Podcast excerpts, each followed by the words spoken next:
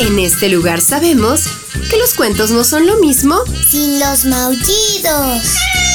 Que la imaginación es nuestro mejor ingrediente para viajar a mundos mágicos. Y que cada historia es una nueva oportunidad de divertirnos. Están en el lugar correcto. Bienvenidos a los cuentos de Sakuchan.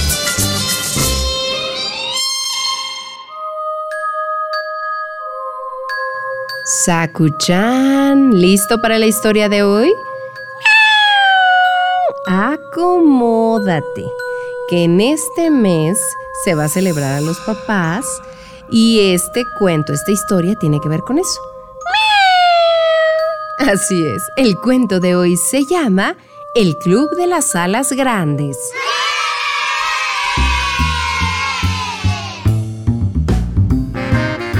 Llegó aquella tarde contentísima a casa. ¡Mamá! ¡Ya podemos echar a papá de casa! Solo sabe poner normas y exigir y cuando está contento se dedica a jugar en vez de hacer cosas importantes. Pero hija, ¿por qué dices eso? preguntó su madre escuela una señora nos ha explicado muy claro que los hombres no sirven para nada y que las mujeres nos bastamos solitas para llevar una familia y una casa. No me extraña viendo a papá, yo ya me lo estaba imaginando. Mamá la interrumpió. ¿No me lo puedes decir de forma que yo lo entienda? ¡Claro que sí! Los papás haciendo las cosas a su manera son los que hacen que nos crezcan las alas. Andrea ya no quiso oír más. Iba a tener alas. Al día siguiente extendió su entusiasmo a todos los niños y niñas de su clase, pero algunos estaban preocupados. Carlos apenas veía a su papá, pues pasaba casi todo el día fuera.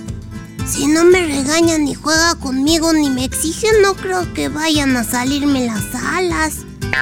A mí tampoco, decía Marta casi llorando. Mis padres se separaron y a mi papá solo puedo verlo de vez en cuando. Pues crearemos el Club de las Alas Grandes para obligar a nuestros papás a hacer crecer nuestras alas. Dicho y hecho, todos en la clase se unieron al club y se lanzaron ilusionados a buscar formas de pasar más tiempo con sus papás.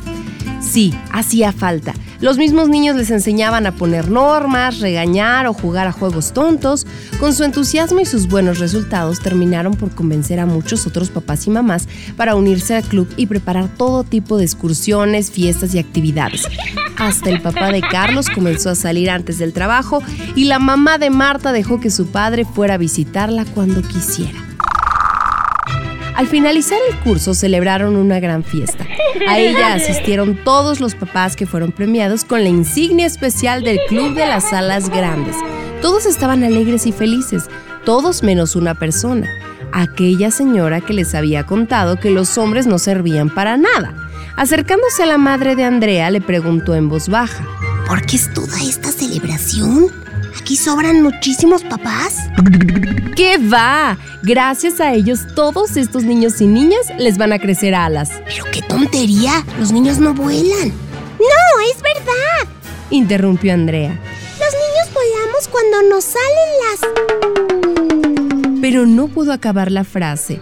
Al mirar a los ojos de la mujer, solo pudo encontrar rencor y oculta entre tanto odio la sombra de una triste niña que nunca había tenido alas.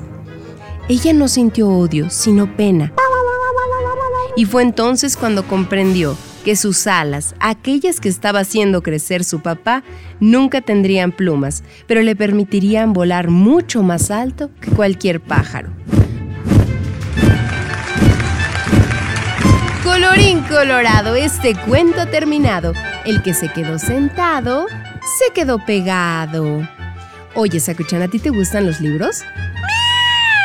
Entonces seguro te gustan las bibliotecas, ¿verdad? Hoy quiero enviarle un saludo a Emmet Lima. A ella la conocí en una pijamada en una biblioteca y ahora escucha nuestras historias. Así es que un saludo con mucho cariño para ti, Emmet. Gracias por disfrutar de estos cuentos junto a nosotros. Si ustedes quieren que les enviemos saludos, háganoslo saber a través de las redes sociales de Uniradio y en el Facebook de los cuentos de Sacuchán. Nos encantará conocerlos y saber sus nombres.